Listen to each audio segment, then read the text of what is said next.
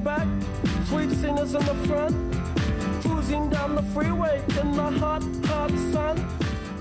Παρασκευή 24 Ενάτου σε ένα ακόμα online στο podcast των Χανιώτικων Νέων μαζί με την Ελένη του Φουντουλάκη. Γεια σου Ελένη. Γεια σου Παρασκευά. Ένα ακόμα μόνο θεματικό αφιέρωμα ας πούμε μέσα από αυτό το podcast και ε, σήμερα Ελένη που θα πάμε, με τι θα καταπιαστούμε. Θα ασχοληθούμε με κάτι χαρούμενο καταρχάς. Είναι, θα ασχοληθούμε με την τέχνη του κόμικ. Το ήξερες εσύ ότι η τέχνη του κόμικ ε, θεωρείται η ένατη τέχνη; Όχι, ποια είναι η όγδοη; Ε, αυτό μου ενδιαφέρει. Μια έβδομη ξέρω.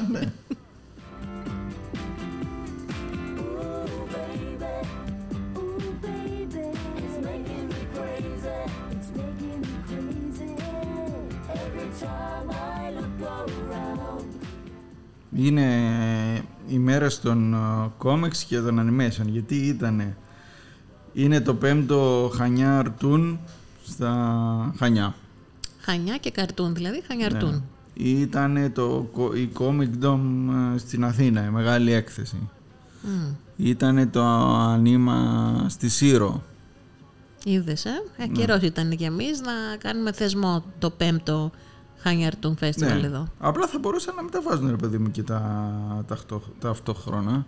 Γιατί; Ε, εντάξει, γιατί υπάρχουν άνθρωποι που τους ενδιαφέρουν ε, αυτά, είναι ειδικού κοινού ας πούμε. Να μπορούσαν να ταξιδεύουν, να συνεννοούνται τα μεγάλα τα φεστιβάλ και τι εκθέσεις.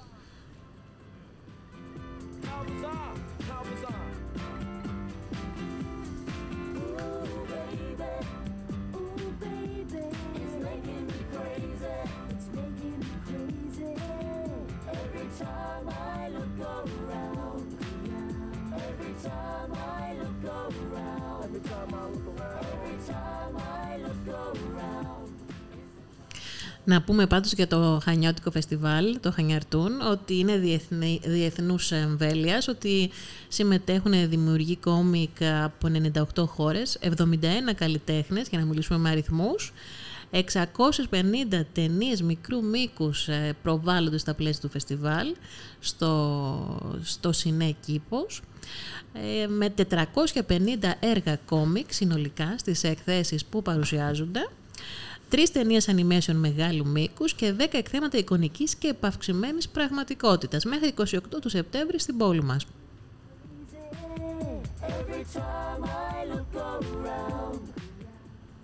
Λοιπόν, και αφού μάθαμε ότι η 8η τέχνη είναι η φωτογραφία. Είδες, πω, ναι. πω, πω, μπορούμε να, μπορούμε να προχωρήσουμε. Ουσιαστικά σήμερα έχουμε, θα παρουσιάσουμε τρεις δημιουργούς, θα μας μιλήσουν μάλλον τρεις δημιουργοί που συμμετέχουν, τρεις από τους δημιουργούς που συμμετέχουν στο Χανιά Αρτούν, οι οποίοι μιλάνε στα Χανιώτικα Νέα στο φίλο της Παρασκευής. Ε, και μιλάνε για την ε, επαφή τους ας πούμε με την τέχνη τους, την, ε, πώς εξελίσσεται, πώς προσαρμόζεται, τι τους ε, παρακινεί να πιάσουν το πενάκι και να ε, δημιουργήσουν. Ε... Τα Χανιά έχουν βγάλει καλούς κομίστες, ε, έτσι πως λέγονται, δημιουργούς κόμιξ, για να τώρα που το σκέφτομαι. Ναι, και γνωστούς, και εδώ το δικό μας τον Μπάμπη τον Γεγιά. Που... Το, τον Ορνεράκη. Ναι, πολλά χρόνια. Ε, πολύ. Ο Χρήστος ο Πετράκης. Ε, εντάξει, διαφορετικές καταβολές ο καθένας, πολύ διαφορετική σήμερα η, η τέχνη. Τέλος πάντων, εξελίσσεται, δεν είναι στατική. Αλλά να πάμε καλύτερα να ακούσουμε τους uh, ίδιους. Να, ναι, και ένας από αυτούς είναι και Χανιώτσα, τον ακούσουμε πιο μετά. Λέω να ξεκινήσουμε με τον πιο παλιό ε, ναι. και αρκετά γνωστό, τον Σπύρο Δερβενιώτη, ο οποίος υποστηρίζει όλα αυτά τα χρόνια τη διοργάνωση. Φέτος, ε, όχι με κάποιο έργο, αλλά χθες συμμετείχε σε μία online παρουσίαση, συζήτηση, χθες, τώρα λέμε χθες, την Πέμπτη, ναι, που έγινε στο Παλιό Λιμάνι και ο οποίος θα μας μιλήσει για το παρόν και το μέλλον της τέχνης αυτής. Πάμε να ακούσουμε τον Σπύρο Δερβενιώτη μέλλον, το, δεν ξέρω αν πρέπει να μιλάμε για το μέλλον του κόμιξ στην ψηφιακή εποχή, όσο για το παρόν του κόμιξ στην ψηφιακή εποχή. Ε, η ψηφιακή εποχή έχει έρθει για τα κόμιξ εδώ και τουλάχιστον μία δεκαετία και τα έχει βοηθήσει στο εξής. Έχει βοηθήσει πάρα πολύ τους καλλιτέχνες καταρχήν, να απελευθερωθούν από το βάσανο του να κρέμεται η τύχη τους από εταιρείες ή εκδοτικές ή οτιδήποτε. Πλέον, χάρη στα social media, ο καθένας μπορεί να φτιάξει τη δική του, ε, το δικό του brand, ε, με κίνδυνο να μιλήσω λίγο ρυθμιστικά, και να μπορεί, ε, να μπορεί να βρει το κοινό του. Αυτό είναι το σημαντικό. Να έρθει σε επαφή με το κοινό του, με τους ε, ε, ανθρώπους με τους οποίους μοιράζονται κοινά ενδιαφέροντα, με τους ανθρώπους οι οποίοι θεωρητικά θα μπορούσαν να ενδιαφερθούν για τη δουλειά τους, για το έργο τους. Ε, και έτσι να μπορέσει, ε, γι' αυτό έχουμε δει ότι αυτούν οι αυτοεκδόσεις, ε, μικρότερου βεληνικού εκδοτικές. Υπάρχει μια ποικιλία και μια άφηση πλέον ε, πολλών καλλιτεχνών οι οποίοι παλιά θα βρίσκανε σκούρα ακόμα και να ξεκινήσουν το επάγγελμα. Αυτό είναι το ένα σκέλος. Επίσης, η διάδοση των κόμιξ διαδικτυακά έχει βοηθηθεί πάρα πολύ. Ε, ένα χώριο παράδειγμα είναι η πλατφόρμα Socomic, η οποία λειτουργεί μόνο με Έλληνες καλλιτέχνες, οι οποίοι παράγουν σε καθημερινή εβδομαδία βάση ε, καινούργια επεισόδια από σειρές, από δουλειέ, οι οποίες μοιράζονται μετά μέσω πάλι του social media με ένα ευρύ κοινό και έχουν και από εκεί φτιαχτεί πολλά success stories ε, και να μην ξεχάσουμε και ότι ε, μπορεί πλέον ο καθένας να δεχτεί και να στείλει παραγγελίες ηλεκτρονικά. Δηλαδή όλα αυτά είναι πράγματα τα οποία βοήθησαν το κόμικ στην κυριολεξία να επιβιώσει σε μια εποχή που όταν το χαρτί, τα περιοδικά, γενικά ο τύπος ε, ζει μια πάρα πολύ δυσμενή περίοδο, θα το ξέρετε αυτό, ε, η τέχνη των κόμιξ, η οποία έχει σπαραχθεί ούτως ή άλλως από τον κινηματογράφο, από τις σειρές, από οτιδήποτε, ε, καταφέρνει να επιβιώνει ώστε να δίνει σπόρο και για επόμενες ε, γενναίες. Ταυτόχρονα με την ε, άφηση την ηλεκτρονική, ο άλλος λόγος που τα κόμιξ ε, εξακολουθούν όχι απλώς να επιβιώνουν αλλά να ανθίζουν και με νέα ταλέντα είναι ότι έχουμε και μια πλέον αξιοπρεπή παραγωγή, να το πω έτσι, φεστιβάλ. Δηλαδή το γεγονός ότι ξεκινώντας από την Αθήνα αρχίσαν να γίνονται και εκτός Αθηνών μεγάλες διοργανώσεις κόμιξ στη Θεσσαλονίκη, στη Λάρισα ε, και ευτυχώς εδώ και λίγα χρόνια και στην Κρήτη, στα Χανιά. Είναι ένα ευχής έργο το οποίο επίσης ε, βοηθάει και τοπικές κοινωνίες και το λοιπά να τους επαφής με κάτι το οποίο κάποτε μπορεί να θεωρούνταν και μητροπολιτικό. Ε, το Χανιαρτού το έχω παρακολουθήσει από τα γενοφάσκια του.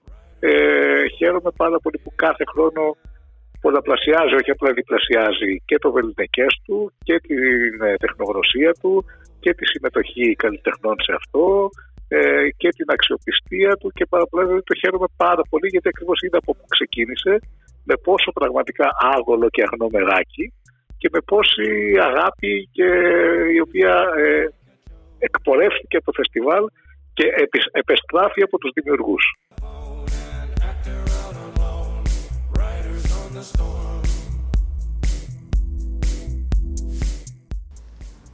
Ωραίος ο Σπύρος. Ε, ωραίος ο Σπύρος. Ε, πάντως εγώ έχω δύο ε, μια επιφύλαξη και μια ένσταση με αυτά που είπα. Ότι για τον τύπο; Για τα social media καταρχήν, ότι όντως βλέπουμε πολλούς πιο δημιουργούς και κινούνται, αλλά βλέπουμε και τεράστια λογοκλοπή, έτσι. Δηλαδή, βλέπεις ένα, μια δημιουργία, ας πούμε, λέω παράδειγμα τώρα ότι μπορεί κάποιος να πάρει ένα σκίτσο του Σπύρου. Συνήθως η υπογραφή μπαίνει, ας πούμε, κάτω δεξιά, την κόβουνε, αναπαράγεται, κανείς δεν ξέρει ποιος είναι ο δημιουργός και γίνονται πολλές φορές ε, viral σκίτσα, ειδικά όταν είναι, ας πούμε, αναφέρονται σε διεθνή γεγονότα. Ε, θυμάμαι όταν είχε σκοτωθεί εκείνη η αεροπορική ομάδα στην Βραζιλία που είχε πέσει στο, σε ένα αεροπορικό δυστύχημα. Ναι. Είχαν βγει εκπληκτικά σκίτσα και πολλά από αυτά, επειδή ήταν κομμένα, είχαν διαδοθεί μέσα στο Twitter σε όλο τον κόσμο. Δεν ήξερε ποιο είναι. Και θα μου πεις, εντάξει, ο δημιουργός θα μου πεις μπορεί να είναι ρομαντικός, να θέλει απλά να κυκλοφορεί το έργο του. Αλλά αυτό. Και το, η άλλη ένσταση που έχω είναι ότι προσωπικά εγώ μπορώ να διαβάσω κόμικ άμα δεν είναι. Τυπωμένα. Ναι, Εγώ θυμάμαι, πούμε, πέραμε παλιά τη Βαβούρα, ξέρω εγώ, ας πούμε, ένα ιστορικό ελληνικό κόμικ, είχε εκεί ε, ωραίες ιστορίες ας πούμε Είχε και τα σιδερότυπα, τα θυμάστε τα σιδερότυπα. Πώ, ναι, είδες, είμαστε από μια άλλη εποχή, γι' αυτό μάλλον δεν μπορούμε. Ναι, όχι, δεν είναι θέμα εποχής. Πολλοί κόσμοι αγοράζει ακόμα. Καταρχήν και στο. Και συλλεκτικά βέβαια. Τότε, ναι, αυτά είναι συλλεκτικά, αλλά και τώρα βγαίνουν πολύ εντυπωσιακές εκδόσεις. Και στο Μουσείο Τυπογραφία δεν είναι πολύ ναι. ερωτόκριτο Ναι, σε ναι, κόμικ, που ναι. είναι μια. και είναι και πολύ ωραίες οι εκδόσεις πλέον των κόμικ. Δηλαδή, άρα ουσιαστικά, εγώ τι βλέπω, χωρίς να. Είμαι, τέλος πάντων, εμείς είμαστε δίπλα από αυτόν τον χώρο ως ε, δημοσιογράφοι. Ότι ε, για να επιβιώσουν σήμερα τα έντυπα κόμικ νομίζω ότι απαιτούν αυξημένη ποιότητα και δημιουργικά αλλά και εκδοτικά. Σωστά. Δηλαδή πλέον βλέπεις ας πούμε ότι πάμε πάρεις ας πούμε και το Asterix που βγαίνει ακόμα ή το Lucky Luke ξέρω εγώ και είναι πολύ πιο διαφορετικό και το χαρτί από τα παλιά. Ε, Τέλος πάντων, εντάξει. Στη χώρα μας. Παράλληλα. Στη Γαλλία θυμάσαι. Και στη, όχι στη Γαλλία, αν θυμάσαι. Ποιοι είναι αυτοί που. Το Τσάρλι Χίμπο. Το Σαρλί Εμπό, ναι, στη Γαλλία, ναι. Αλλά εκεί υπάρχει και υπάρχει κουλτούρα. Δηλαδή, όχι Υπάρχει, στο ναι. Στρασβούργο, ας πούμε, θυμάμαι, είχε πάρα πολλά καταστήματα που είχαν ε, μέσα κόμικ και όχι μόνο, είχαν γεμάτο ήρωες από κόμικ σε φιγούρες. Τέλος πάντων, υπάρχει και στην Ελλάδα βέβαια, πολύ κουλτούρα του κόμικ κατά αναλογία του πληθυσμού. Ε, να πάμε όμως παρακάτω. Θα Πού πάμε σε μια μετά; γυναίκα αυτή τη φορά. Ναι, σε ποια; Θα πάμε στην Αλεξία Θονέου και αυτή είναι πολύ γνωστή δημιουργός. Ε, την οποία εμείς θα την ακούσουμε, αλλά οι Χανιώτες θα έχουν την ευκαιρία να τη δουν και από κοντά, να συνομιλήσουν μαζί της, στη δράση Artist Alley, ε, που θα είναι σε εξέλιξη μέχρι τις 26 του Σεπτέμβρη στην πλατεία Κατεχάκη, στο Ενετικό Λιμάνι. Εκεί θα είναι περίπου 40 δημιουργοί μαζί με την Οθονέου, όπου θα παρουσιάσουν τη, δου- τη δουλειά τους. Τώρα η Οθονέου Ωραία. είναι γνωστή, έχει δημοσιεύσει εικονογραφίες και κόμιξ σε ποικίλα έντυπα και εικονογραφεί παιδικά βιβλία. Πάμε να την ακούσουμε τι λέει για την α, οπτική αυτή αφηγηματική τέχνη του κόμικ. I'm begging. Yeah, yeah, I'm begging, begging you. Ε, το κόμικ είναι μια μ, αφηγηματική τέχνη ε, η οποία είναι απαραίτητη νομίζω ε, στη ζωή μας ε, και γι' αυτό μ, υπάρχει εδώ και εκατοντάδες χρόνια και θα συνεχίσει να υπάρχει με έναν τρόπο. Ε, μπορεί να, να αλλάζει κατά κάποιο τρόπο ε, μορφές όπως αλλάζει τη ζωή μας, όπως και η τεχνολογία έχει μπει εδώ και αρκετά χρόνια πολύ δυναμικά στη ζωή μας. Αλλά μ, το κόμικ και αυτό προσαρμόζεται, δηλαδή ενώ παλιότερα τα έντυπα κόμικ ήταν πολύ δημοφιλή, ε, την τελευταία δεκαετία ε, έχει μ, μπει το webcomic στη ζωή μας ε, και λόγω των ε, κοινωνικών, ε, των μέσων κοινωνικής δικτύωσης. Ε, τα webcomics ουσιαστικά μπορεί κανείς να τα βρει σε ιστοσελίδες ε, που είναι μ, εξειδικευμένες ας πούμε στο το υλικό, αλλά μπορεί να τα δει κανείς και στο facebook και στο instagram και στο pinterest, οπότε μ, είναι πολύ εύκολο κανείς να, ακόμα και χωρίς να το επιδιώκει, ε, να δει ένα webcomic στην καθημερινότητά του, κάνοντας browse ε, στο facebook ή στο, στο instagram. Ε, οπότε νομίζω ότι μ, ε, το κόμικ έχει βρει ως μέσο ας πούμε, τη θέση του στην ε, ψηφιακή εποχή. Ε, τέτοιες ε, μ, προσπάθειες, διοργανώσεις και εκδηλώσεις όπως το Χανιαρτούν Festival ε, με χαροποιούν πάρα πολύ ε, και με γεμίζουν αισιοδοξία για το μέλλον γιατί μ, είναι πολύ σημαντικό ε, πέρα από την Αθήνα ε, τη Θεσσαλονίκη είναι πάρα πολύ σημαντικό ε, ο κόσμος να μπορεί να έρχεται μ, σε επαφή με όλες τις μορφές τέχνης ε, σε όλη την Ελλάδα. Ε, οπότε μ, είναι πολύ σημαντικό και για μας που είμαστε καλλιτέχνες που οι περισσότεροι ζούμε στην Αθήνα ή σε κάποια Θεσσαλονίκη, ας πούμε, είναι πολύ σημαντικό να έχουμε την ευκαιρία να ε, επισκεπτόμαστε και άλλα μέρη. Ε, στην Κρήτη, ε, ε, ε, εγώ ήταν η πρώτη φορά που ήρθα για κάποιο φεστιβάλ, την πρώτη φορά που ήμουν καλεσμένη στο Χανιαρτούν Festival πλέον πριν από ε, δύο χρόνια. Ε, και είναι πάρα πολύ αισιόδοξο και μ, με συγκινεί που μια ομάδα άνθρωποι χωρίς να έχουν κάποιο ας πούμε, οικονομικό συμφέρον ε, μπαίνουν στη διαδικασία και σε όλο αυτόν τον κόπο ώστε μ, να κάνουν μια τέτοια διοργάνωση που είναι φυσικά και απαιτητική και θέλει πάρα πολύ χρόνο και ενέργεια από μέρους τους. Και για μας τους καλλιτέχνες φυσικά είναι μ, ε, ευτύχημα να βρισκόμαστε ε, σε ένα μέρος που μπορούμε να συνδυάσουμε και ε, ε, την ξεκούρασή μας, ας πούμε, με το να ε, μιλήσουμε για τη δουλειά μας με άλλους ανθρώπους, να δούμε συναδέλφους μας, να συζητήσουμε, να γνωρίσουμε κόσμο που δεν ξέραμε που ενδιαφέρεται για τα κόμικ. Όσον αφορά τη δική μου συμμετοχή, ε, συμμετέχω στην ομαδική έκθεση ε, που συμβαίνει στο κτίριο της Αρχιτεκτονικής στο Λιμάνι ε, με ένα έργο μου, ε, μια σελίδα από το τελευταίο μου κόμικ ε, που λέγεται «Η γυναίκα με τα τραπουλόχαρτα» ε, από τις εκδόσεις Τζέμα ε, που είναι ένα αστυνομικό, ε, ένα αστυνομικό graphic novel ε, το οποίο ε, έχει σαν background την Αθήνα του 2008 και επίσης στην έκθεση υπάρχει άλλο ένα έργο μου το οποίο είναι από την δουλειά μου αυτή τη χρονιά και αυτή που συνεργάστηκα με τον ε, Θανάση Παπακοσταντίνου στον τελευταίο του δίσκο ε, «Απροστάτευτος» ε, όπου στην ουσία εικονογράφησα τους στίχους ε, όλου του άλμπουμ. Ε, τη δουλειά μου μπορείτε να τη δείτε φυσικά στην έκθεση, αλλά και στο Artist Alley, το οποίο ε, είναι ένας χώρος ε, αφιερωμένος στους καλλιτέχνες στο λιμάνι εδώ στα Χανιά ε, όπου μπορείτε να δείτε τη δουλειά πολλών καλλιτεχνών που θα έχουν κόμικ, ε, εικονογραφήσεις ε, και, και, άλλα πράγματα, όπως και τη δική μου δουλειά. Θα βρισκόμαστε εκεί από αύριο Παρασκευή ε, μέχρι την Κυριακή το βράδυ. Και θα χαρούμε πάρα πολύ να περάσει ο κόσμος να μας γνωρίσει και να τον γνωρίσουμε κι εμείς.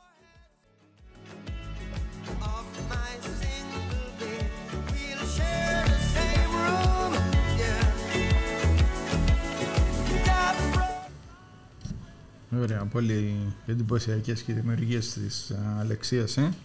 Ναι. Πάμε και σε ένα χανιώτη. Να πάμε και σε ένα χανιώτη και πρέπει να είναι και ο μικρότερος της παρέας, έτσι. Ναι, είναι. Είναι ο πιο νεαρός και είναι ο Ιάσονος ο Μπολιεράκης, ο οποίος μίλησε και αυτό στην Ελένη Φοντουλάκη στην έντυπη έκδοση των Χανιώτικων Νέων και στο podcast της εφημερίδας μας και πάμε να τον ακούσουμε ε, ευθύς αμέσως με το κόμικ δύο χρόνια περίπου από όταν ξεκίνησε η καραντίνα. Πιο παλιά ζωγράφιζα. Πιο πολύ μου αρέσει να συνθέτω στοιχεία σε ένα έργο. Να παίρνω π.χ. μια ιστοριούλα και να τη... να έχει πολλές πληροφορίες. Είναι ένα... Είναι... Μου βγάζει λίγο νοσταλγία από πιο παιδική ηλικία ε, γι' αυτό μου αρέσει πάρα, πολύ. Π.χ. τα, τα καρτούν που βλέπαμε όταν ήμασταν μικρά παιδιά, ε, τα κόμικ που διαβάζαμε κιόλας. Όλα έχουν, έχουν μια σύνδεση. Το μέλλον του κόμικ ε, εννοείται πως θα εξελιχθεί. Όπως, ε, και ένα, όπως και ένα βιβλίο πλέον δεν το, δεν το το διαβάζουμε μέσα από το κινητό τέλος πάντων. Έτσι και τα κόμικ θα είναι ψηφιακά τέλος πάντων. Γενικά μου αρέσουν πιο πολύ οι ήρωες της DC. Ο Batman, ο Superman και διάφοροι άλλοι τέτοιοι. Ε, γενικά από καλλιτέχνες που φτιάχνουν κόμικ δεν έχω σταθεί τόσο πολύ. Ε, γιατί πιο πολύ μου βγήκε ως αυτόρμητο αυτό το τελευταίο καιρό να φτιάχνω πραγματάκια. Και μου έρχονταν αυτό στο μυαλό και το Η θεματολογία που έχω βάλει στο, διαγων... στο Χανιά του είναι έχω δημιουργήσει τα Χανιά με πάρα πολύ πληροφορία. Έχει όλα τα σχεδόν όλα τα αξιοθέατα. Ε, έχω ένα άλλο είναι ο μηνοϊκός πολιτισμός που και εκεί έχω πάρει από όλα, από όλα τα στοιχεία που βρήκα στο ίντερνετ και τα σύνθεσα. Και μετά είναι άλλα τέσσερα θέματα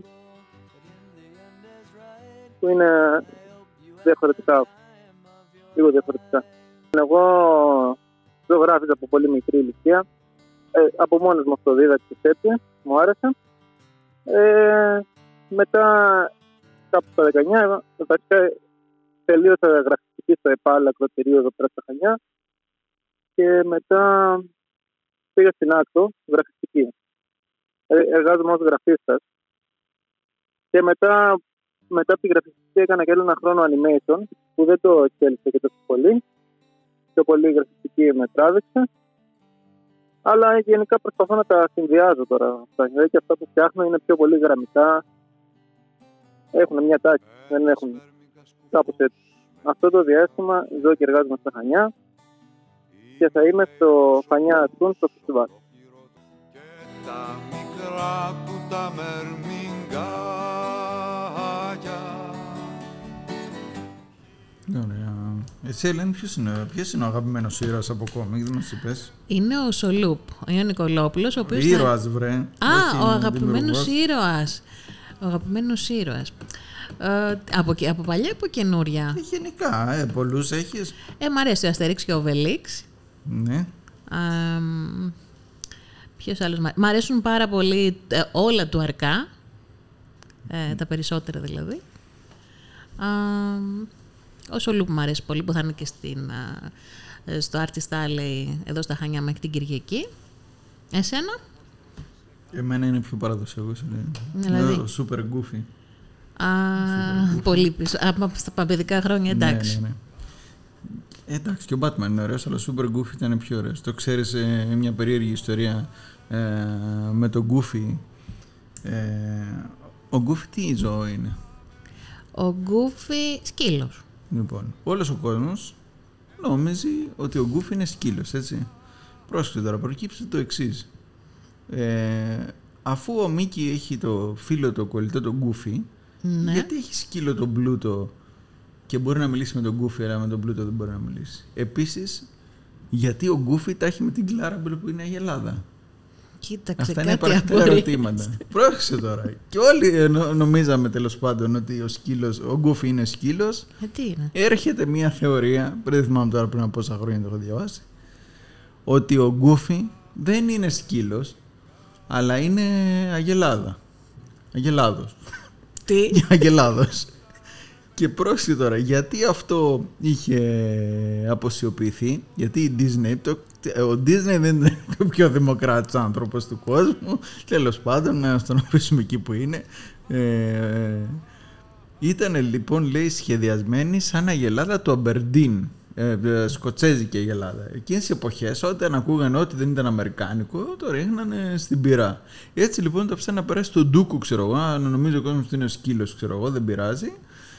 Και η Κλάρα Μπερ ήταν αγελάδα, ξέρω εγώ, που ήταν άλλη ράτσα, που οι Αμερικάνοι την χωνεύανε. Ο Γκούφι δηλαδή είναι Ο μοσχάρι. Γκούφι λοιπόν, δεν είναι, μην το λες έτσι, γιατί τώρα το λες έτσι, δηλαδή τώρα αυτό έχει μια, μια υπόνοια ότι ο Γκούφι είναι μοσχάρι. Ο Γκούφι είναι αγελάδος. Ε, Είναι δεν, απλά τα ήταν, δεν θα πράγματα. χαρακτηριζόταν και για την ευφυΐα το Γκούφι. Ναι, αλλά όταν έτρωγε φυστικά και γινόταν super goofy. Τέλος πάντων. Ε, απόψε λοιπόν και μέχρι πότε είπαμε το φεστιβάλ; Θα διαρκέσει μέχρι περίπου το τέλος του μήνα.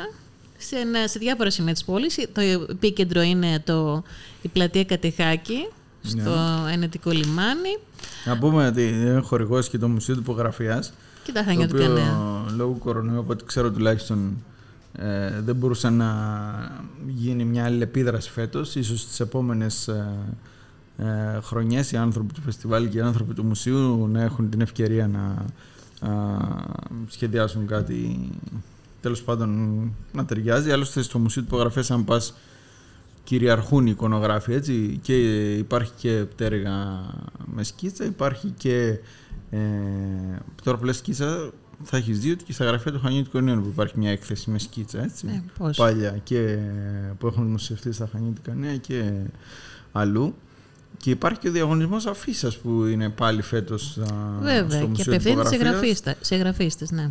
ε, σε εικονογράφους, Εικονογράφους. ο οποίος ε, από ό,τι μαθαίνουμε από την Έλια την Κουμή που είναι η διευθύντρια του μουσείου έχει σπάσει κάθε ρεκόρ συμμετοχών και πήρε και ξανά παράταση Και αυτό το μήνα θα έχουμε νεότερα Με σημαντικά βραβεία, έτσι, ο διαγωνισμός. Σωστά.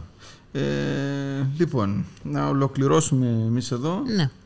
και να ανανεώσουμε το ραντεβού μας για την επόμενη εβδομάδα όπου από τώρα ξέρουμε ότι θα είναι πολύ πολύ ενδιαφέρον το- Θεματικό πάλι. το podcast μας, ναι, το θεματικό. Δεν λέμε τίποτα. Ε, όχι.